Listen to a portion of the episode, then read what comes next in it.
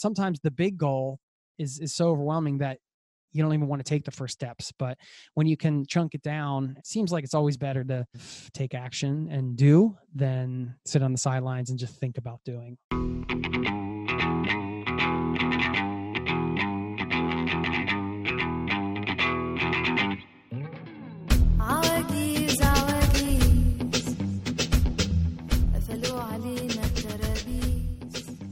What's up, you guys? My name is Mitko Karshovski, and welcome to episode 100 of That Remote Life podcast, where we hear from location independent entrepreneurs and professionals so you can learn to quit the cubicle and live life on your terms. Guys, I cannot believe that this is episode 100 of this podcast. It's absolutely insane. It's mind blowing that we have recorded so many episodes of this podcast.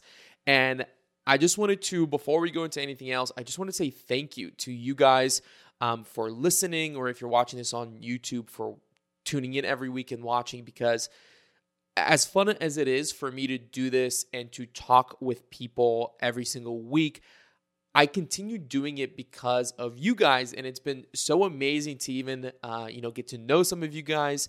That has been one of the crazy things throughout this journey is that when you get started doing this at first you know, you just assume that you're talking to a brick wall and nobody's really listening, uh, other than maybe like my mom and my parents, my wife. But it has been really amazing to get to meet some of you guys and get to talk to some of you guys that are listening to this podcast and to understand more about you. And it's just amazing to know that, you know, there's other people listening on the other side of this microphone. But I'm super excited um, to be doing this. So thank you, thank you, thank you so much for tuning in and listening. And uh, if you have been a long time listener or a recent listener and you've never reached out, uh, definitely do so. I'd love to hear more from you guys. Hit me up on Instagram. Uh, that's usually the best way to get in touch with me. Uh, I'm at Mitkoka, M I T K O K A. Uh, and I'd love to hear about you and why you listen. But just in general, I wanted to start off this podcast by saying thank you so much for listening. Um, but yeah, episode 100. It's insane. We started this back in uh, 2019. I believe it was May of 2019. And it feels like it was just yesterday. Like it feels like I haven't had this podcast for that long, but it has been almost two years um, of doing this podcast. And for this episode, you know, I was thinking for a while what to do, you know, for episode 100. It's kind of a special number. And I decided to actually invite my friend Jason Moore back on, who was the very first interview of this podcast. And I thought it'd be kind of fun to do a shoot the shit kind of episode where, uh, you know, we just kind of discussed the different things that are going on uh, right now, uh, you know, kind of pick up where we left off uh, in the very first episode two years ago and talk about, you know, what is going on in his life? What are the things that are changing in his business? How have things affected um, you know how has this podcast affected my life my work my business all of those things? And then we also talked a lot about some current event things you know? Uh, we discussed some of the things that they're doing right now in their business with location indie. We talked about uh, podcasting in general how it's helped him how it's helped me. And we also discussed um, you know some of the interesting things that are happening in the digital nomad location independent business world uh, and how the coronavirus is affecting that and what we're going to think is going to happen with uh, the lifestyle the community and the, the world and cities in general because um, we've talked about this before on the podcast but this is going to affect i believe and i think uh, jason agrees with me this is going to affect a lot about the way that we live our lives from now on. So I think this was a really fun episode, uh, and I'm really excited to share it with you guys. But before we dive into that episode, I do want to let you guys know that my new community, Six Figure Nomad, is open right now. So if you head on over to thatremotelife.com forward slash six figures, all spelled out. You can learn more about the community and join if you're interested. And uh, we're doing it for the launch to celebrate the launch of the community. We're doing a special um, one time only price that will go away at the end of, I believe next week it's going to end. Uh, definitely head on over to the website and you're going to see when that uh, deadline is. But this is a price, a special price that will never be available again. I just wanted to kind of reward people that are going to join first for being early adopters. Uh, for coming in and kind of you know being a part of it early on so definitely head on over there and check that out and if you're interested in wondering what this community is all about the reason why i started was really two things first of all uh, I'm a big believer in learning more, but what I've noticed from working with a lot of other people that are trying to build businesses is that more knowledge isn't necessarily what people need. They need to understand how to put that knowledge into action. So, this is not a course. This is not something that's going to teach you new things. Instead, what we're going to do is use a case study formula that uh, top business schools like Harvard use to essentially train people to understand how to use the knowledge in business. And we're going to be doing uh, regularly scheduled case studies. I'm not exactly sure, to be honest, how often we're going to do this. We first started out thinking that we would do those weekly. However, um, it will likely be more like every other week because I think that there's going to be just too much otherwise uh, and not enough, and that wouldn't give people enough time to actually look into the information presented in these case studies and digest it and kind of understand it. But so most likely these are going to be bi weekly case studies of real, like real world location independent businesses. And we're going to give you a never before seen behind the scenes look of these businesses, how they generate money, how are they built, what are the different things that those founders put in place to really get them uh, to that point. And then at the end of the case studies, the entrepreneur, the founder in question, will present an issue that he's currently dealing with. And every single uh, case study, we're going to have a call around to actually get to discuss that problem and see what are the different ways that we can solve this issue in this founder's business. And as somebody participating in this, this is really going to train your problem solving muscle in business. The same way that you go to the gym and you work out your abs or you know you do bench pressing or whatever it is that you do that trains your muscle to use it so that when you do need to use it it's been strengthened. And that's exactly what this is supposed to kind of uh, you know represent is this ability to okay here's this problem in this person's business. Let me use my problem solving skills. Let me come up with new ideas uh, and it trains it so that when you need to use that muscle in your own business, which you're going to need 100%, it's there, it's ready for you, uh, and you've kind of trained it. Uh, and also, you're going to get to hear other people's perspective on how they would solve that problem. And I think that, that will really help you understand uh, to help you see problems from different points of view and come up with creative ideas better. So that's the first reason why I started this community was to really present these case studies of real online businesses so that you can see how they work, how they were put together, and then kind of train your problem solving skills that you're going to 100% need uh, in running your business. And the second reason why I put this community together and why it's called Six Figure Nomad is that I don't believe that we're all meant to have these giant, you know, startups that you hear about online and in the news, like Uber and whatnot. You know, I think that that takes a very specific type of skills and a type of personality. And I think there's a massive, massive, massive amount of luck involved in that. But what I do believe we can all do is create an amazing lifestyle business for ourselves that is earning six figures. And the reason why I focus on six figures, and I talk about this in uh, the sales page for this community. So if you want to kind of read more in depth into it, head over to that page, uh, thatremotelife.com forward slash six figures, all spelled out. Is that there have actually been studies done on what amount of money does it take for somebody to be actually happy and these studies found that that number of you know where most people um, you know, reported being the happiest is between seventy-five and ninety-five thousand dollars a year. Before that point, people tend to report, you know, being stressed or struggling with bills and that kind of stuff. And it seems like within that amount of money, people are kind of like, you know, they have money to spend on things that they want to. They're not necessarily worried about bills and so on and so forth. And it's interesting that that trend doesn't necessarily continue. So it's not like the more money that you earn past that point uh, the happier that you feel. In fact, uh, it tends to drop off. And it's likely because the more and more money that you earn past that point tends to correlate with more stress and stuff like that. So That's why uh, I'm focusing. I want everybody in this community to be able to learn from other founders to build their own six figure income um, because it you know studies show that that is when people are happiest. And that's why i put this community together. So if this sounds interesting to you definitely head on over to thatremotelife.com forward slash six figures and you can learn more about uh, what's going to be involved in this community who we're looking for and just decide if that's for you. But definitely uh, don't sleep on this. Don't uh, you know wait around to go and check it out because this special is only available for a limited time, and once uh, that time is gone, the price is going to immediately uh, go up. So head on over there and check it out. Thatremotelife.com forward slash six figures. But all right, you guys, uh, enough about that. I'm so thankful for you guys listening, uh, watching on YouTube, wherever you tune in. Uh, thank you so much again. It's 100 episodes. I can't believe that we're here, and I'm really excited to see where the next 100 episodes take us.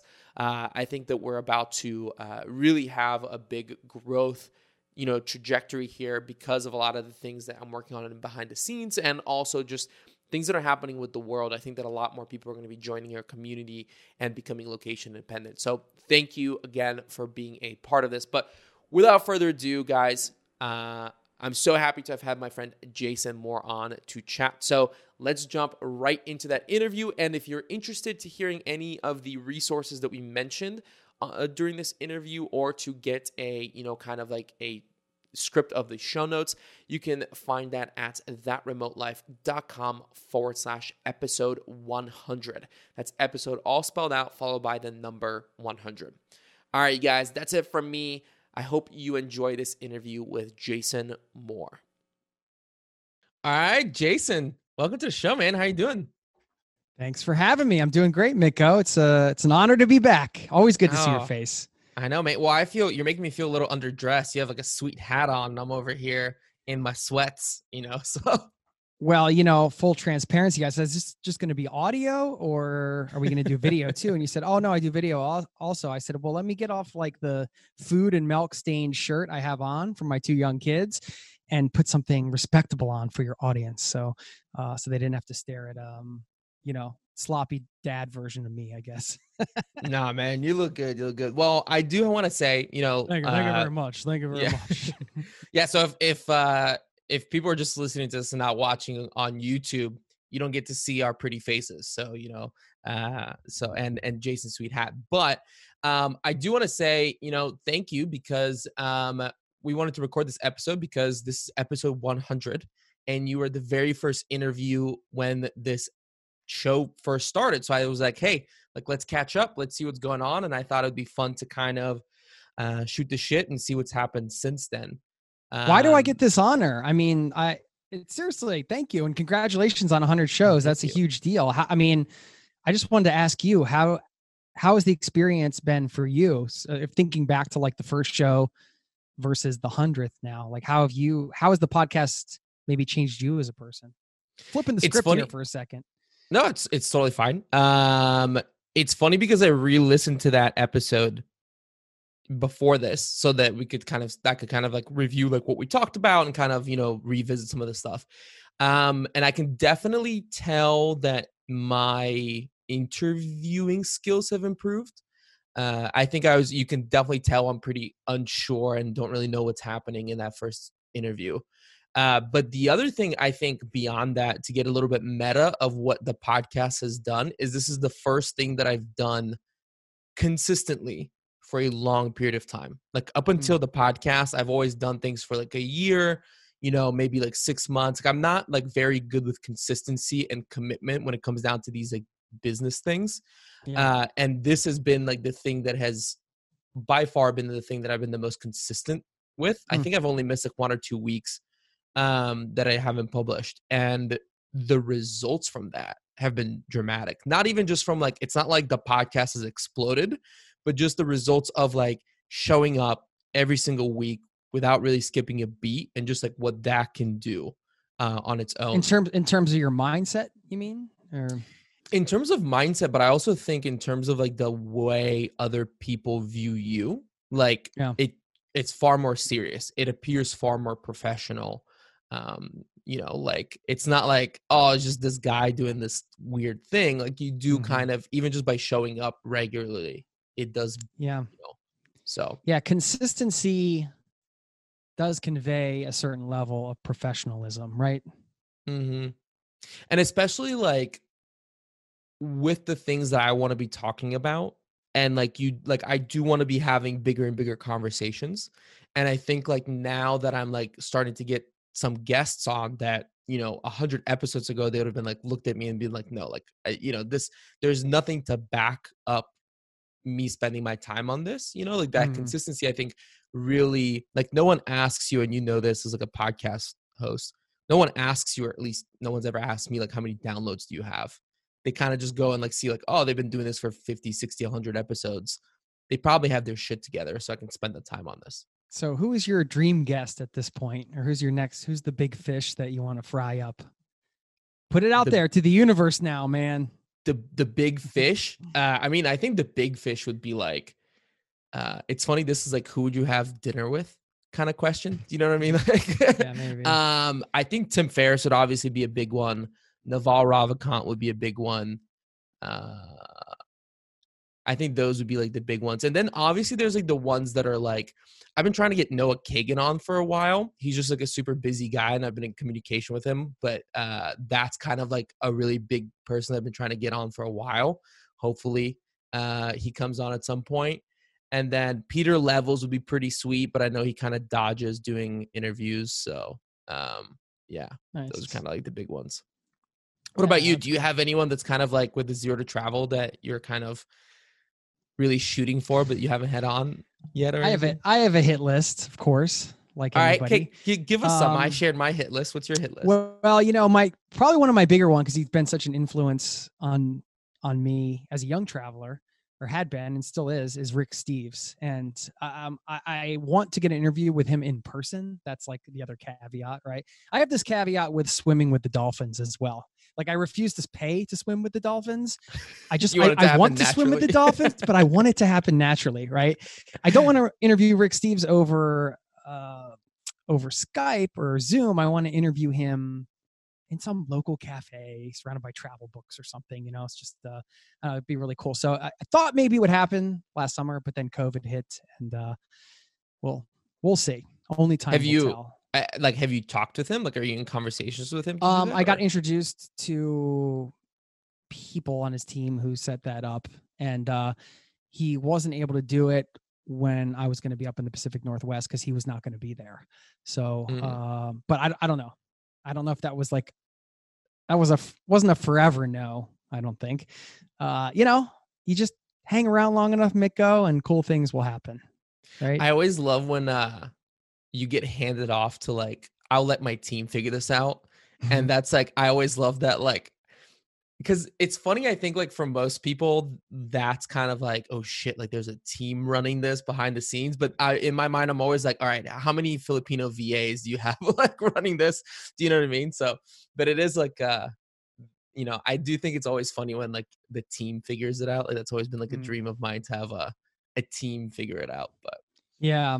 Yeah. It's um I don't know. I like to do the podcast stuff myself. There's something about reaching out personally. So mm, I've refused to give up control over that part of it because I think especially for an interview show, uh, one of the big factors for listeners is your ability to curate guests, right? And if I started outsourcing that, then I feel like I'm losing control over the personal connection with that guest and also the curation. Uh, not not that it can't be done in in terms of outsourcing, but it's something that I like to do. I just I've always Mhm. produced my own show in that way. Now I could like make a list and have people send the emails as well, but when there are certain guests like some of the ones that you talked about or like uh, you know somebody I really want on, I think it's nice to just email them. And I know it uh, takes time, but I can then express myself in the way that's me as opposed to having somebody try to write in my you know my style or whatever. Yeah. So yeah. Well, and like on that note, um, Nathan Hirsch, who's been on the on this podcast before, uh, he used to run a company called FreeeUp, which they it was actually funny. I had him on the podcast, and FreeeUp is like an Upwork competitor, but far more Hmm. niche. Um, and uh, I had him on the podcast, and then literally like the week after the interview, they announced they sold to the Hoth. So like, Okay. or no, maybe it was. Uh, I think that they announced. Okay, no, this is what it was. We booked the interview. I'm going on a tangent here, but we booked the interview, and two days before the interview, when I had already prepared, they sold to the Hoth. I was like, well, this interview needs to change now because like this big thing happened in the company. Um, Yeah. but now he has a company called uh, Outsource School, where they it's essentially it makes a lot of sense. Like you, they helped you hire freelancers, and then now they have like a whole bunch of stuff around like how to actually work with freelancers. Mm. And um, I was talking with him because he has like an amazing outreach. Like he gets on tons and tons of podcasts, and they made a course about that. And I, you know, forked over the I don't know what it was like 100, 200 bucks just to see what what they work with. And even in his process, he he does the outreach you know somebody he has like a whole process on like how people can find like how you can use a freelancer to find good shows for you to go on as a guest to prom- to promote whatever it is that you're working on but he's Yeah. still the one doing the outreach just because like and i and i've always kind of toyed with that as like an idea like is it okay if someone else reaches out on my behalf like it doesn't seem like you're placing as much importance on it if that makes sense Yeah, I think it's okay, but that's exactly how I feel about it. And that's why I do it personally. Of course, you can have somebody do it personally and make it look like you or whatever, but I mm-hmm. like to, I just like to do it personally, you know? And I think uh, when I get emails from other people that are booking guests, and I understand it, there are PR companies that, you know, they're trying to market a certain author's book, and that's what they do, that's their job. And, you know, in certain circumstances, I, I, I totally get it. That's just the way the system's set up. But there's other times where it's like, yeah, there is a disconnect, right? You're not communicating directly with that person.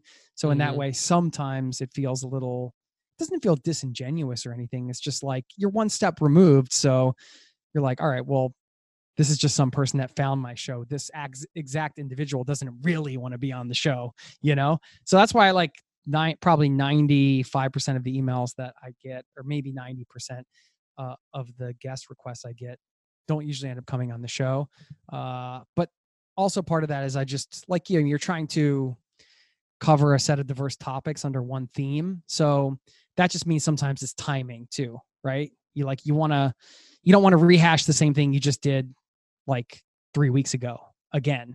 So that might mean that a certain guest who's an expert on that topic doesn't come on because we just talked about that, you know? So this is just, uh, I don't know. We're, we're jamming on podcasting here, I Yeah. guess.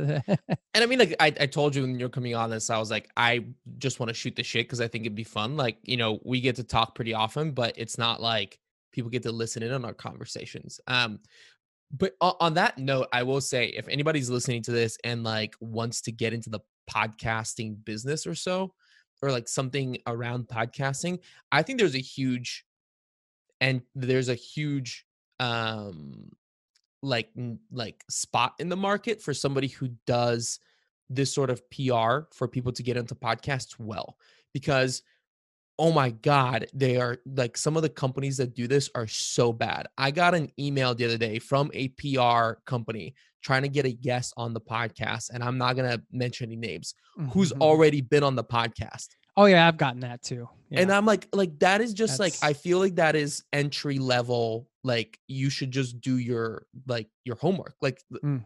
That's literally like the first thing is like, have they been on this podcast before? I feel like would be the first thing that you need to check. Mhm. Um, but interestingly, Jordan Harbinger made a really good point where he said, um, actually building if you can find a few of those companies as a creator that are good and repre- and represent good quality guests um, or personalities, building a relationship with them um, is really helpful because then they know, like, if you provide them with the tools of like, hey, this is the sort of guest that I look for. When they get somebody they represent, they will just send them over to you. And I've actually started doing that with um, a company, um, specifically one of the agents in that Yeah. PR company. And I kind of, um, and this is my second part of the question, but I have a checklist that is like my, hey, this is what we want out of guests. And it's like a little SOP. Um, and then I use it for like whenever somebody sends something over to me and I'm kind of like, okay, let's see if this is the right person for the show. And I just provided that to them. um, and then now they've sent over two people since then that um, are going to be on the show that I think are really good fits. So I don't Yeah. know. Do you have you ever done that, or do you have that sort of checklist that you sort of like run guests past? No, because the it's a for me it's a it's sort of a, a, feeling combination uh, in combination with a a certain angle. Like if I think there's an interesting Mm. angle that I can have a conversation around, then that's it's it's it's like an intangible, right? Yeah. uh, it, it's hard to ex- describe i guess it's just when i i don't know when i get a certain thing then i'm like oh this could be interesting right Mm-hmm. um and that is uh i guess the the checklist in my head would be first like is this going to provide value to the audience and in what way? How can we provide value to the audience through this conversation? Um and if i can't figure that out then it's probably a no. And once i figure out that angle there then it's like all right am i going to be interested in having this conversation or like talking about these things or or what are some interesting things that are tangential that we can explore in in this dialogue and i never like i don't like to i like to prepare but then i don't like to commit to that and, and have to ask all of those questions i'm more than willing to go off script and see where things go i mean that just happened the other day but uh, it's nice to have a, a sort of a general idea and if it, the conversation doesn't naturally flow that way and it goes in uh, new and interesting directions i mean isn't that what makes conversations fun Right. right, Right. so Yeah, for me, it's like um, I have like a little, and this is just because I'm a, a nerd about this stuff, but I have like a little SOP that actually asks those exact questions. Like, am I curious about this? Like, how, like, what is the angle? Like, how would the, you know, the uh, listeners find this helpful? And I kind of like go through it into prompts that I kind of like answer for myself to Mm. see if like this would make a good show or Mm. or not or if they wouldn't be a good fit or like you said like you know one of them is they're like have we covered this recently right like do we need Yeah. to wait six months to do this so um i find that helpful just because it it standardizes the creation of what i think are valuable episodes if that Yeah. makes sense Yeah. Another big thing for me is just making sure different voices are heard. You know, so if I'm if I'm having the opportunity with the platform to get somebody to come on and share different perspective, uh, one that you know I don't have, or maybe a lot of listeners don't have, uh, it's just nice to have that platform to be able to facilitate those conversations because um, stories matter and people's experiences matter, and that's what I love about podcasting is you really get to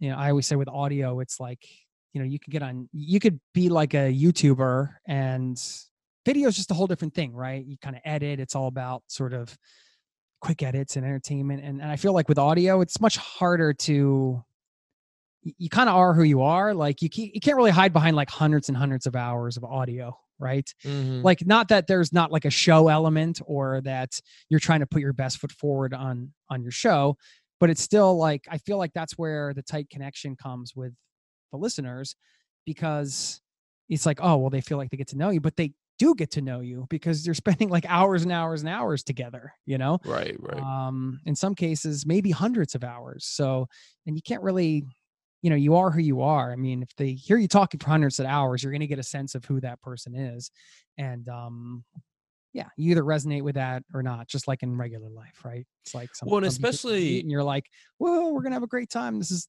we're totally connecting and other people right, it's right. like you know well that they're nice but we just don't have like a connection to remain you know in touch or whatever so yeah you know maybe uh maybe in in some ways your podcast podcast subscription feed is kind of like your your friends feed also in some ways i don't know Yeah, and I think also like the difference between podcasting and like video, specifically YouTube, is that like I- think a lot of YouTubers really try to cater how long their content is for YouTube, right? Like I don't know if you know Yeah, who sure. like Matt D'Avella is, but like all of his videos are like between eight and like nine and a half minutes. You know what I mean? Like he really is that the like, thing. optimal I think it is, and I YouTube think it might also I think it might also matter on like what type of videos you do, like your um like your audience. Hmm, Um, but like podcasts are like you know 30 minutes plus to an hour, which definitely also like going to your point of like it helps you it helps connect you with your audience more even though i think video because you can hear and see the person helps Mhm. connect the like the like me with the audience better in some ways but a podcast people are expecting an hour uh, or Yeah. 45 minutes which i think is like you know like to your point there's not this hard editing of like let me take out these little things to make sure that i hit this like time uh slot or whatever it is yeah i'm not knocking youtube in any way. I think it's a Right, really right. cool medium. It's just different and like Mhm. you said yeah it's uh every podcast doesn't have to be a marathon conversation but i like i love audio. I love the interview format. I love that you don't have to put a limit on it really and you can just have a natural conversation. It can come to a natural conclusion in some ways. Um but it's uh it's also i don't know something i've always loved audio. I, I always loved taking like you go to a museum and you can like get the audio tour. I'd always get the audio tour because Do you can stand in front of a paint yeah i always have you know you can stand in front of a painting and look at it but then you can listen and have somebody describing it and then sometimes you know certain audio whether it's an audio tour or just audio in general like will take you to different places in your imagination as well you might be hearing sounds and putting yourself there and you create the pictures as opposed Mhm. to having the pictures presented to you and i like that about audio it's a, in some ways it's imaginative I so it's funny that you talk about the audio tours because um I'd never done them. And then uh we did it in um uh oh my god, I can't believe it's escaping my name right now. The cathedral in Barcelona. What is what is it called?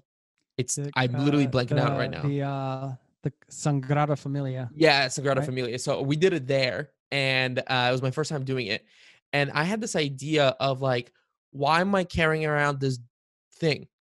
This seems stupid. Like I have a phone. Why? Why? Why is this hardware thing here? Do you know what I mean? And Mm. we were gonna do all of these. So Sarah, my wife, and I, we talked about it. So I'm like, why don't we do like a thing where you can buy these online and like the museums can do? So that was like a whole like thing that we were gonna do.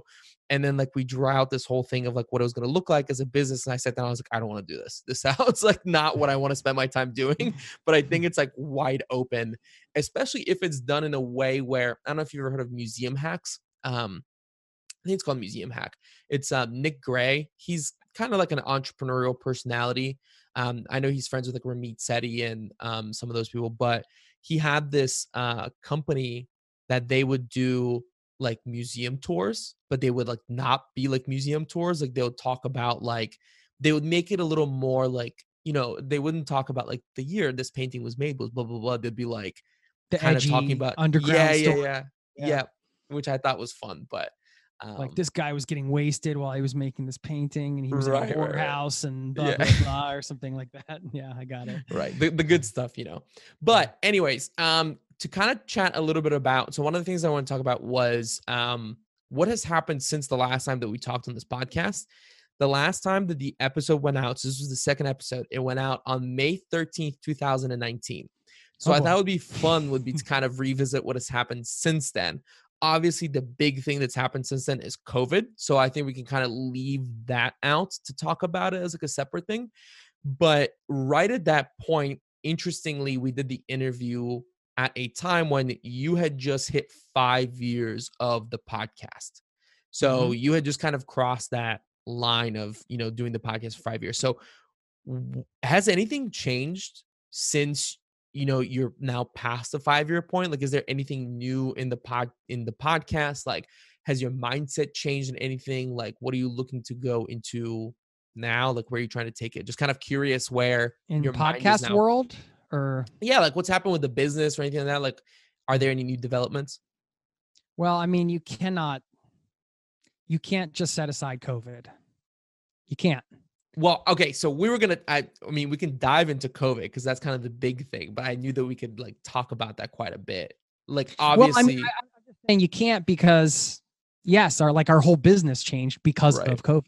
So it's uh it's it's like if you're an entrepreneur and you're listening to this, the probably the same thing happened to you, or you, maybe not. Maybe your business went up, maybe it stayed the same, maybe you had to make some changes, uh, but it impacted almost everybody, right, in terms of their business in some way, shape, or form. I feel because it was such a huge event and still is. And for us, you know, we we have the community location indie which is serving location independent entrepreneurs and travelers and people who are wanting to create businesses for themselves or are doing it and and traveling so they can have that freedom and you know i mean that was almost we felt like we've been talking about this stuff for years i mean we've run the community for i don't know what it is now like five or six years or something. Mm. and um we were still uh, we felt like all right not a lot of people are still talking about this stuff. I mean you know you're talking about remote work. Where after covid it's like the remote work trend just accelerated to like infinity right? Yeah. all of a sudden it was like well it was forced and i think now companies are realizing well duh like yeah we're still being productive. Why would we like pay for an office space? And now it's everything's changing much more rapidly than probably both you and i thought it was going was going to be the case you know? So you know from that perspective it was like well i started thinking is being location independent even like a an outlier thing anymore? Isn't this Mm. just going to become the norm uh, kind of in some ways or much quicker than than we thought. So um so we just uh basically changed changed around how we were going to bring people into the community because we wanted to create like uh, a- community that uh, was filled with or is filled with people that are you know taking action and and kind of doing things. So we thought well if we create a training program coaching program people can go through that and then they can have the chance to stay in the community and it's just we know that maybe some people that weren't sure or, you know weren't sure what idea they were going to pursue or you know maybe didn't start on their entrepreneurial journey yet have gotten started and it just makes for a different kind of community in a way where it's uh it's more maybe interaction and connections from people that are actively running businesses. It's not like it wasn't that way before in some regards but um i think just by reversing that it's just it is changing the community a little differently. And we also realized well you know people a lot of people have gotten a taste of remote work now. Like before it was like we were describing it to them and they didn't really know the benefits of it. Like they could hear us talk about it. But now they've like they have experienced the direct benefits of working remotely. They're like well some people hate it. They're like this is terrible. This sucks. Other people are like oh my gosh like i'm i can't ever go back to an office again. Like yeah work from home do this and that like i have to do this. So we're like well why don't we you know just continue helping the same people but it's a little bit of a different angle. So people that have full-time jobs we want to help them start a side hustle so they can eventually leave their nine to five job because we don't want to tell anybody just quit your job and go for it. Like that's not always the smartest plan. Uh, Mhm. we think the best way for transitioning to like a full-time location independent entrepreneurial career is by starting a side hustle while you have a full-time job so you can build it up and you can sort of create your own net. So when you leap there's a net there to catch you because you know it's there because you built it right?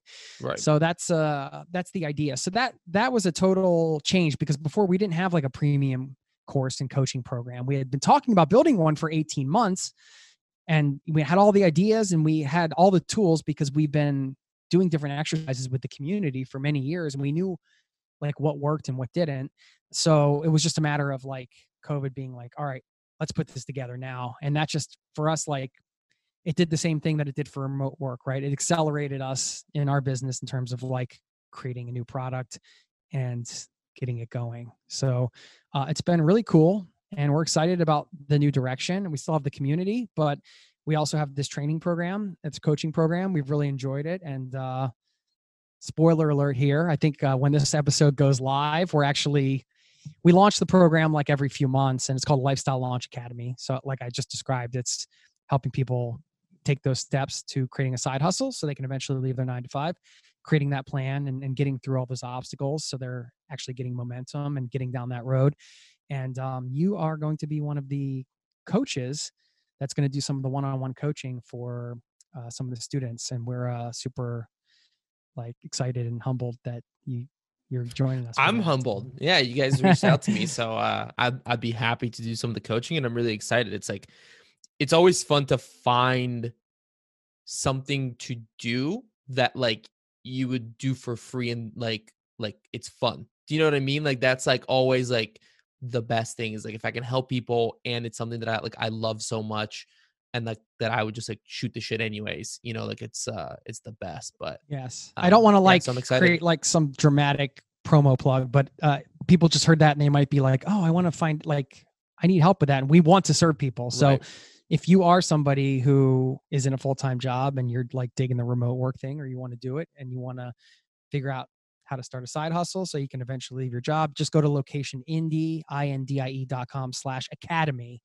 And when this episode goes live, you'll be able to read all about the program. But uh it's it's only we only have the launch for one week and then we it's like an enrollment period and then we bring Right. like a cohort through and then we do it again. But if it's not uh open when you're listening to this, then you can always sign up to keep in touch. So anyway, I sorry, I don't want to sound too pluggy, but I always I always hate when people like if you're somebody listening and you're like, "Oh, that sounds really cool," and then they like don't tell you where to go. You're just right, like, right. "Oh." well, I and I'll have a I'll have a link um in the in the uh, show notes of this episode, so uh, people will be will be able to go over there and click it. So if they don't want to remember that or anything like that, but um yeah, no, I I'm really excited for that, and I think that you guys have been doing. I I mean, I tell about Location Indie and and the course. Um, I I've I've been through it. I've taken a look at it, and it looks great. And I alwa- I literally always tell people about it. So um, I think it's a great starting point for people who are. And I think you're totally right. Like this, like COVID, literally poured gasoline on the fire of what we've been talking about. I mean, I remember. Um, it was funny actually. I was just thinking about this last night. I wrote this article about two years ago called um, paraphrasing here. I don't remember my own articles names, but it was something about how like remote work could like really help the city of Cincinnati where I'm at at the moment with their like startup um like hopes and dreams and whatever. You know, like the Midwest is sort of this flyover. Everybody goes to Silicon Valley. Cincinnati's really trying to be like, hey, we also have startups come here. And I talked about how like remote work can really help with that because one of the problems that you'll hear with that is that people who are starting startups are really concerned about okay, if I were to go to Ohio to start my startup and it fails, what am I going to do then? Right? Like in LA or in Silicon Valley, like there's tons of opportunities for me and there are none in Ohio, right? Like I'm going to have to like move again or whatever. Um, and I wrote this article about like, hey, if you promote remote work, then these people can come here and then safely know that like maybe they can be doing their startup on the side while working remotely with like a, a startup in Silicon Valley, or if shit hits the fan, they can get a remote work, you know. And and I was kind of talking about this future where everybody's gonna be working remotely. And you know, the people I got brought in, um, the people that kind of run the ecosystem saw the article and invited me in to talk and I kind of like laid this world out where remote work was going to be for everyone. And they were kind of like, yeah, yeah, that sounds nice. But like, I don't really think that it aligned with like what they wanted to do. And then now everyone is talking about the fact that the Midwest is going to explode because of remote work. So I totally think that every like it's only starting. Like I really think that what we thought would happen in 10 years is going to happen in the next two or three. Yes.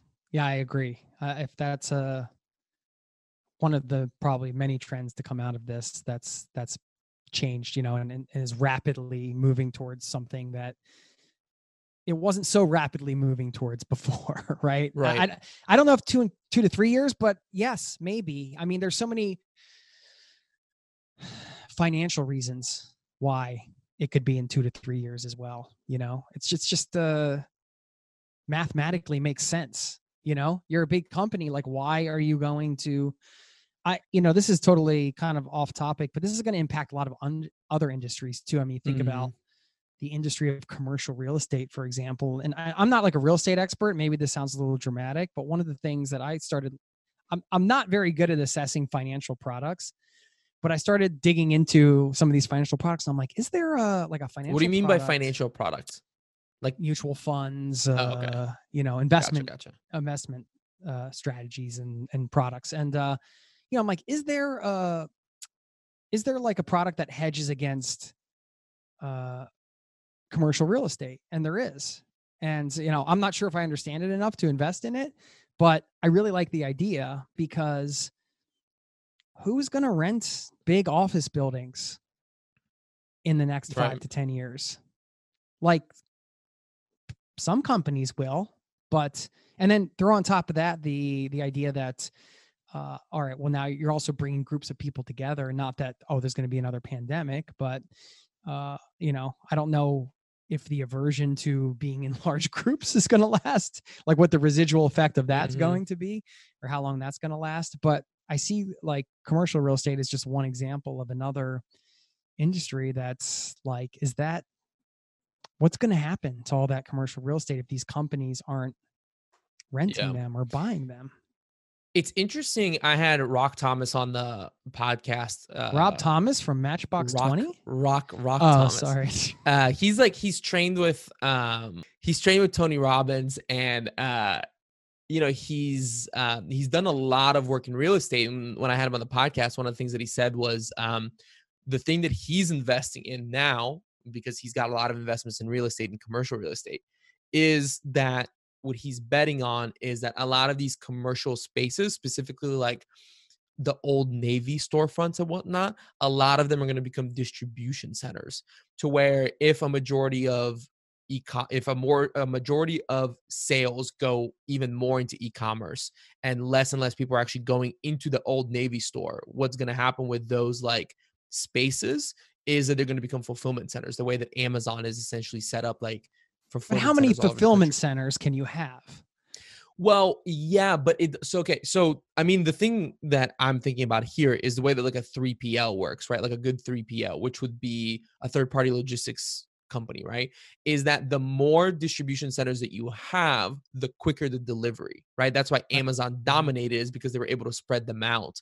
Now, the difficult thing with that is, is like how does a small e-commerce store do that when you maybe don't have that much stock to spread it out like all over the country? right. Like you need to be pretty big to be able to spread out your your your your stock all over the country. But yeah, I agree with that. I don't think that it's going to be like every old navy on every shopping mall is going to be a, a, a distribution center of some sorts. But I do understand what his thinking is.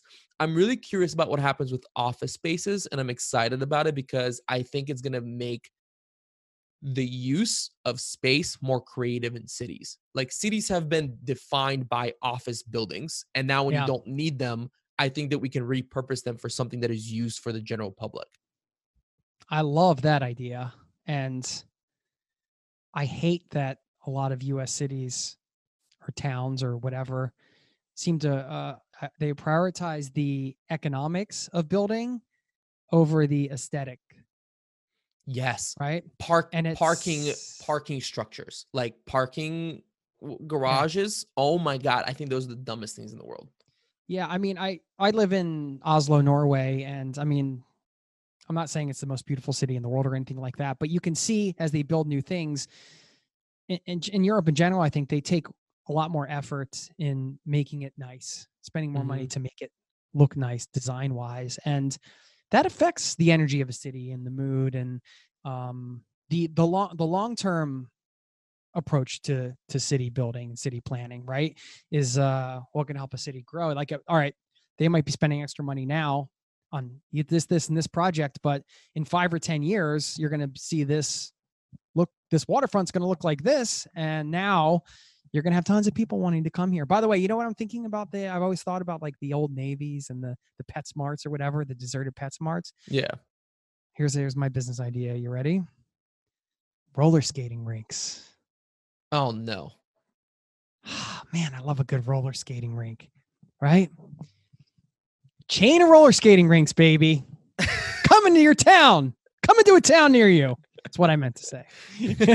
I uh I don't know about the roller skating rinks.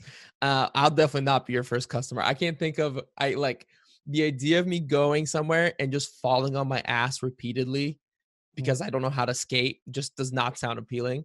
Uh but they so have I've always uh, usually them. you can hold like a like a pe- like a giant penguin thing Yeah, or something on the much ice, better. you know, and go around, and you don't have to Mhm. fall down. Don't worry, we'll we'll come up with a solution. Don't worry. So for me, I think it's um when I was in Madrid a year ago, I think it was like a year ago. I don't know. It's tough to tell these things now. Um, but they had this um, I think it was an old parking garage, actually, or like an old um smaller office building and that had gone abandoned. And then what they did was that they opened it up. I I don't know if somebody bought it and repurposed it or like the city did it or whatever, but they repurposed it and they made it um like tiny restaurants. So you'd go in there and it was still definitely like a parking garage or whatever the hell it was. I'm not quite sure. But it had like little booths that were set up around like this big open space where you could go and there were like different themed restaurants. And there was like a Portuguese restaurant, one that was like craft beer place. And like you could just wander around. Like I would love to see that in these like office buildings that might go, might have like empty space. Is like, okay, like what can we do that's like creative, that's like nice for the general public? um that's maybe like this or some i don't yes. know skating rink sure let's throw that in there i'm telling you no i love repurposing i love that concept i mean those are some of my favorite places right like they've taken somebody's taken like an old gas station and they turned it mm-hmm. into a brew pub and now you have like a big glass door where the garage used to be and there's pinball machines or whatever these are like uh so many creative people out there doing incredible stuff with existing spaces and that's what we need we need those creative people to figure out what to do with these spaces you know it's like all these things are they're fun ideas to talk about i don't have a clue how to implement them mm-hmm. you know mm-hmm.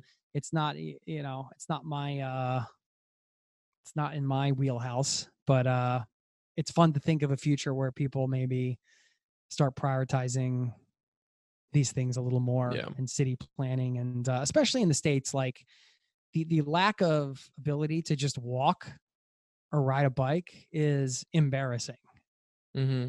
It's it's ridiculous. I mean, I grew up in a suburb outside of Philadelphia. The downtown of my town was like it's like a mile from where my mom lives, you know. you have to cross like this major bypass and there's this big sign that says no walking. Like you're not literally legally really like allowed to cross i guess because this is a sort of a big highway but there's a traffic light there. And i'm like can it ever right. be illegal to walk somewhere? Like and you never you would never see anybody walking even though it's right the town's right there. Like it's just people don't do it. And i find it a little uh i don't know i like to walk i guess so yeah well i will say I, I, totally agree. And I think that was one of the really depressing things moving from Europe to the United States. Like when I moved to the US in 2004, I think that was still like you hadn't gotten this resurgence of, I don't know, hipsterization of America that's kind of happened. but with that hipsterization of America, there like things have improved like um you know downtown cincinnati i would have never gone to in 2004 2005 because like why would i do that mm-hmm. now like i love going to downtown and some of the neighborhoods that are around downtown have really like grown up and there's been a boom and there's been like young smart people who are urban planners who have said like hey, we need bike lanes because like people don't want to drive cars in the city. So there is a little bit of that happening, but unfortunately, I don't think it's big enough. And I think the the whole remote work thing is going to improve that because the other thing that I see happening it isn't just that people are going to move from New York and LA, San Francisco to like other cities. I think what's going to happen is people are going to leave like secondary cities, like what I'd say like Cincinnati, to tertiary cities. Like there's a city outside of Cincinnati, about an hour away, called Hamilton, which has always been like it's a city, but it's always been kind of like there there hasn't really been much there because Cincinnati has pulled any economic development away from it, right? Like why would you go mm. to Hamilton when there's Cincinnati right there, or the same thing with Dayton, Ohio. And I think these sort of cities are going to, and people listening that might know Hamilton and Dayton are kind of gonna laugh because like Hamilton's like a city and like or Dayton is like a city and Hamilton really isn't. But like, I think those cities, those sort of like in the in between cities are really going to have a boom now because people are going to be like, well, I don't want to be in a city. I want to go where it's more affordable and like have like a mm. big plot of land or whatever. So I can, I see, I see the wealth and the economic development spreading out a bit more, if that makes sense. Like not being so com- compressed in the city centers and kind of moving out, if that makes sense. Yeah. Hmm. It's hard to say because you, you didn't think we were going to be talking about this when you came on this podcast, did you? no, it's okay. I love talking about sort of trends and speculating on where the world might be going, you know, uh, especially when it comes to this. I mean, we're, we're all about like sort of remote work and location independence and things like mm. that. And I mean, it's crazy to think that what happened with COVID was such it, it's has such a big impact on what we're talking about, what we've been talking about. Mm-hmm. You know? for for quite a while, and uh, this sort of felt like a sideline niche little bubble idea has just become like a mass idea. But I, I, you know, I don't know if I agree with that totally because I also think that there's there's this element of community that people crave, right? I mean, mm-hmm. we've seen mm-hmm. that with the community we run, and you know, you've seen that with COVID and people wanting to, you know, jump on Zoom calls and just be with other people and and like it, it's such an integral part of being human. So I feel like you know that's why like you called it the hipster hipsterization or whatever, but like the sort of the consolidation back to the city centers people would got spread out spread out and then people mm-hmm. started to come back to the city centers.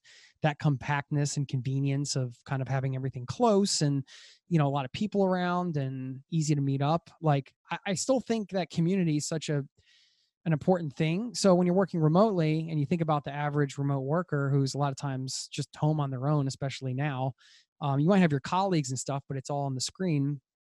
You know maybe you're going to want to move to a community where like uh, a community where some community is built in or a town mm-hmm. where some community is built in. So like one of the things that i think you know you mentioned these outlier towns i think some of those that some of that can be true for the right person the person that just wants more space and they don't really care that much about seeing other people and they're just fine to like be at home a lot and not do a lot. But then you might have other people that are just like craving community but they still have that situation where they're working remotely and they're by themselves. So what should they do? Well, there is the possibility of these sort of i mean you've seen this with uh, other companies who have like hey sign up with us for a year and like you can travel around with like 30 other digital nomads and we're going to live in a different you know city in the world every month for a year or whatever and they, they there are these programs that mm-hmm. do this type of thing um that type of idea but maybe on like a bigger scale in certain communities so if dayton ohio said hey we have like this I don't want to call it like a commune because that's too like sort of cultish. Yeah. But this idea of like an intentional community in a way, we're like, hey, you know, entrepreneurs, this is for like you and like we're going to have this sort of all these people that are like creating and doing these things are going to be like coming together in this place and this is like not silicon valley which happened to turn into that organically but think about it as like a mini silicon valley where people will come and like little sort of specialties might sprout up and people will know hey that's a place to go because they're supportive of you know this community x y or z community like yeah. I, I don't know if exactly how that will play out but i think that could be another potential thing I could you know see I mean? like uh yeah, I, I I totally know what you're talking about. And this is kind of like what I was thinking as well is like I think there's an opportunity here for cities and towns. I don't think big cities can do this, but like smaller cities like personal branding of cities where yes. they can kind of say like I know Cleveland did this recently. Like Cleveland a few years back dubbed themselves Blockland. Like they wanted to attract like crypto businesses or like blockchain based businesses to go there. And they're essentially saying like we can't compete with Silicon Valley in terms of just startups, but like we are want to specialize in exactly. Yeah. So can like we're niching cities, down as a city. exactly. So like can these cities sort of like do that where they like niche in a way and say like and it doesn't have to be specifically just about business, but like how can you niche down in different personality traits or different interests to be able to say like hey you can go anywhere like it's funny it's funny to think about like a town full of rock about, climbers like, yeah, right like the mayor's like all right the riches are in the niches, guys and gals. We got to figure we got to figure this out. We're like creating business model for this city, and it's yeah. Kind of, yeah, it's kind of like that. But you see cities, not necessarily small cities, doing that in programs like you were talking about trying to create in Cincinnati a couple years ago. And now, I mean, I know you've done some videos on this, you know, with visas, these special remote mm-hmm. work visas and these things. This is what they're doing. Is they're like, like I just saw one the other day. I was like, man, if I like wasn't married with two kids and living in Norway and so far away right now, I would totally apply for this. And maybe with the podcast, I'd actually have a chance to get it because I know they're looking for press. But Which Hawaii, one? Hawaii, oh, yeah. just announced this uh, thing where they're like allowing, like, I think it's like 50 remote workers to come over it's and they're going to like 50? Yeah, it's something like that. It's a very small amount, but they're going to have like, they're going to like bring them over and let them, I think, live for free for like a month or two. And, mm-hmm I'm butchering the program because I read just read through it really quickly. But um, and like in exchange, they have to do a little volunteer work every week, which I think is a wonderful thing. But uh, they just want to start bringing people back to Hawaii. And it's like, you know, when Hawaii's got to do some marketing, you know, there's a problem. so okay so along that line and we can kind of like this is sort of going on like a sideways tangent but i think that you know with every sort of recession or things that have happened like covid you know like before it was 08 now it's covid. Uh there tends to be yes it's really really difficult in the moment and a lot of terrible shit happens but usually what it does is it creates opportunities. It opens up pockets of opportunity and for me one of the things that i've been thinking about and this is sort of like there's two kind of connected topics here is all of these visas are popping up and i think that there is an opportunity here for a business model where you essentially work with either cities as a consultant or countries to develop these sort of programs and remote visas because right now these countries don't know what they're doing they're kind of rolling the dice right like they don't like i'm sure they're like gathering information but they're not really I think they're all kind of working independently and trying to figure out what's going to work best. But imagine if you were like, and maybe somebody listening can do this, you're a consultant that essentially consults countries or cities on creating remote visa kind of or remote programs, kind of make it best as somebody who knows that. Uh, yeah. I've seen it tossed around in a few forums, and everyone kind of seems to be like, "Hey, it's a great idea." I don't want to do this because it sounds terrible and like I don't want to deal with the mm. bureaucracy of governments, but like somebody should do this. So like if anybody's well, I mean, there are companies already on the front lines, like they, you know, there are a lot of marketing companies that do marketing for tourism boards, for example. Mm-hmm. They have partnerships with tourism boards. This is basically marketing, or the tourism board itself is marketing for the country, right? Mm-hmm. So there are entities that exist that could bring that into their mix as a strategy, you know. Yeah. But I certainly, if you were like a remote work expert i think that could be a thing too you know even if you were like a consultant to maybe some of those organizations or t- directly to the government itself um, you said pockets of opportunities and i thought uh, you could call them pocket pocketunities ooh nice pocketunities i don't know why i, I think um thought it was a funny word you know i also think this is kind Welcome of Welcome to the um, Pocketunities podcast, where we give you pocket opportunities, pockets of opportunities. That'd be a great like little short pants loads of pocketunities. That'd be like good little short episodes of like you know ten minutes of like new opportunities that you see. That'd be nice. um, have Sorry, you heard about the new? No, but have you heard about the new internet country that SafetyWing is trying to start? Have you heard of this? Uh, no. It sounds like a marketing gimmick. They so, are based well, in Oslo, by the way. Are they really? Oh, yes. I did know that. I knew they were Norway. I didn't know they were. They would make sense to be Oslo if they were based in Norway. But um, so Dave. I don't want to offend anybody there because I haven't heard anything about it. But just right off the bat, I'm just right, saying right. it sounded like a. But so yeah, okay, me, so they is this like what Estonia's been, done with the e visa? I don't think so. So okay. they've been, and I haven't. They haven't really released that much information on it. I just saw that they have compiled a uh, list of remote work and digital nomad personalities and are doing sort of like a like panel to discuss like how to do this. They've written some blog posts and they've done some stuff on it before. And I'm having Sarah Sandnes, who's the CTO of SafetyWing, on the podcast soon. It might have happened before we release this episode, actually. But uh, so people might be listening and be like, yeah, we already talked about this. But uh it's interesting because they've talked about this before and they've put up, I heard they put up 50 grand to kickstart essentially the creation of this, whatever it is. They want to do some sort of passport um, to help people who are sort of like, well, I'm an American citizen, but I don't really spend any time there and kind of like trying to trying to navigate this weird legal battle that's happening or that I foresee happening with like, oh, you're a resident of this country, but you're paying taxes in that country, but you're spending time. You know what I mean? Like the sort of thing that we're kind of living at the moment, mm-hmm. which is interesting. I don't know. I think there's some there. Yeah. But. Yeah. I mean, there are certainly a lot of shades of gray when it comes to the person that can move around at will mm-hmm. and doesn't necessarily have to be in their home country. You know, the United States is one of two countries in the world that taxes their citizens like Globally. even if they live yeah out of the uh out of the country so the you know the internet country idea sounds I, again I, I speaking from somebody who just heard about it for the first time but it's like one of those things like when you're going into business and you're like uh you and say you're doing something that you know like if Google did it, they could blow you out of the water, right? And it's like, well, you're always taking that risk. It's like, well, if Google just decides to do this one day, then like I don't have a chance.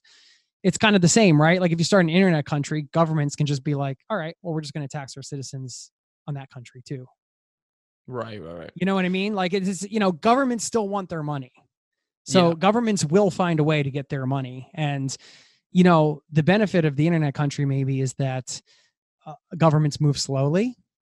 so maybe it'll buy you some time until they start figuring out how to get money as a resident of the the internet country. I don't know. I don't again, I don't know anything about it, but I do know that governments always want their money and they usually are going to find a way to get their money. So Yeah, you know, and this was like because I've thought about this before. I even own uh listen to this. I own the URL uh United Nomad Federation because I've thought about Mm. this before as like, hey, like it might be nice to have an organization that represents digital nomads on the global scale, right? now like is that, to uh, are there sense. superheroes as a part of that, or is that just No, but it sounds uh, superhero. Is there a spaceship with? I thought it sounded Star? Trekky. Yeah, I thought Yeah. it sounded Star Trekky and cool. Yeah, Um, but I that's kind of like what I bumped go. into as well. Was like, nice, throw up the track sign. Yeah, but is yeah, it's like it would be the thing where like I mean I don't think the U.S. or Russia or China would be like, no, yeah, this is cool, that's fine, go ahead. Do you know what I mean? Like I just don't see that happening. The same way that um Gary Vaynerchuk was recently on this podcast called "What Bitcoin Did." and it was really interesting and i kind of posted about this because this guy was like a bitcoin fanatic and was talking about how bitcoin was going to take down these countries and like it was going to totally change things and gary vee who's you know from where is he from? I'm, I'm just escaping me now. Uh you know eastern bloc has like seen communism and you know that whole world and he's like no they're not. Like they like if it comes to that point like china and the us and russia aren't just gonna like bend over. Like they're going to like you know essentially find a way to like cut these things off or whatever. So that was really interesting but um yeah it's i think that it's going to be really interesting because remote work kind of fuels all of that like the moment that you decouple your economic livelihood from like your living livelihood things get a little weird yeah. I mean, I do think these are important ideas to talk about because I'm not poo-pooing the idea of the internet country, for example. But if you're staying on top of these trends, I'm talking to you, the listener, and and to us here having the conversation. It's like, or the watcher, I guess, if you're on YouTube. yeah um it's uh, you know everything's happening in real time. So you can always look back and kind of see oh, look how much like change happened in the last five years or whatever. But like there were people that adopted that change earlier and that benefited them right? And then it became like sort of the new normal. And in order to kind of benefit from some of the changes that might take place whether it's from like an investment standpoint if you're looking like bitcoin or something like that even though that's sort of established now but you, you get the idea bitcoin you know five or ten years ago or whatever um you have to be willing to like be like you have to be open to it and be willing to explore it and not poo poo everything like i just did right? It's like it's like uh it can be a thing that works for you and even if like governments figure out a way to take their money back just using that example it, it might be not for like eight or ten years. It might work for you for a really long time you know what i mean? So i do think it's important to embrace this new world like don't don't look at it as the same world right? And we already know that but like but really embracing that gives me at least uh a, more open mind where i can start seeing like all right well like what is what does this mean for like where certain things are going? And if i'm looking at doing this this or this thing let's look at like the realities of the world and where i think it's going right now and where do these things fit into that and do they fit into that? Mhm. and is this the smartest way to do it? Is it like the most innovative way to do it? Is it am i doing it in a way where it's like matching up with where things are going to be in three to five years? Like all these sort of questions. Again i'm just like all that sounds sort of like vagaries but you get the idea i think. It's it's you know it's taking an honest look at your worldview and the world itself and trying to understand where it's going to go and nobody can ever know right? But i think the people that are sometimes making these decisions where you're like man like how did they know to to do that? It's like well first they had to be like open to it you know? So i think that's a big thing that i'm just trying to embrace myself is to just be open to like the types of maybe investments or businesses i get involved with in the coming years uh, and just to understand if they have a chance at making it in like the new world. Hmm Yeah, and you know, like uh, we kind of went on a tangent there talking about like all of these possibilities and like things that could happen, which is like fun as hell for me. Like I'd love to like, you know, riff for hours on this. But I think all of that like doesn't really like matter if you're not in the position to take advantage of it, right? And so like that's why like, you know, we've been pushing so much about like, hey, start a business that's location independent because like as these things develop you're going to be in the best position to like benefit from them right like like what is that quote about relationships? It's like dig the well before you're thirsty. Like i think that's also a thing about like start that business now so that in five years when things are developed and maybe there's all these new opportunities and things like you can take part in them like get that remote job you know so that like you can participate in this new world like i think that like to kind of heading towards ending if we were to say something actionable i think it's like if you've been on the fence in terms of like remote work whether that's like finding a remote job or starting a location dependent business like i think i think you gotta move like now is the time to do that like like start doing that because i think in five years, if you look back and you hadn't taken action on that now, you're to be like, shit, I kind of missed out because there's to be a lot of opportunity created at the moment. And if you go to locationindie.com slash academy, I just put that up. I just put that up for you like on a platter. uh, and Mitko can help you personally. Oh, um, oh, that's right. No, I, I think, yeah, as far as the takeaway, it's, yeah. And sometimes like, that's why like I'm all joking aside with the, the academy, it's like, sometimes it's just taking, the steps and that that's what's hard in the beginning it's overwhelming to say like we should just start that mm. business is like a good idea but it's also kind of overwhelming right for some people it's like well that's a big thing right so let's break that down like what does that what does that mean and like ultimately if we were going to do like a catch on maybe it's just starting something right and figuring mm-hmm. out what that something is and then starting to take actions towards that something and small actions you know how it is like that's that's what gets you further down the road and sometimes the big goal is is so overwhelming that you don't even want to take the first steps but when you can chunk it down and and i mean a podcast could be an example of that if you're like, exactly about starting a podcast it's like well just you know maybe you're not starting the whole business now but start a podcast you know like start the first episode you know write out the intro and record an episode and who cares if you never publish it just see where it goes you know that would be an example of um just doing. I think you can learn so much just by doing. I'm not saying don't be thoughtful, don't have try to have a smart strategy and don't um yeah, uh, like I'm not saying just fly by the seat of your pants all the time, but I am saying that it's always seems like it's always better to kind of take action and do than sit on the sidelines and just think about doing. Yeah. I think like doing is so important and that's something that I've become a lot more bullish about is like just do it because like we can sit around and we can like strategize all day but that strategy and that plan is going to fly out the window the first moment that you get punched in the face hypothetically mm. you know like not literally nobody's going to come and punch you in the face but like when business and life punches you in the face like that strategy is going to go out the window most times mm-hmm. so like I think just getting in a pattern, and this is kind of like what I meant about why the podcast, this podcast has been so big for me, is a consistency.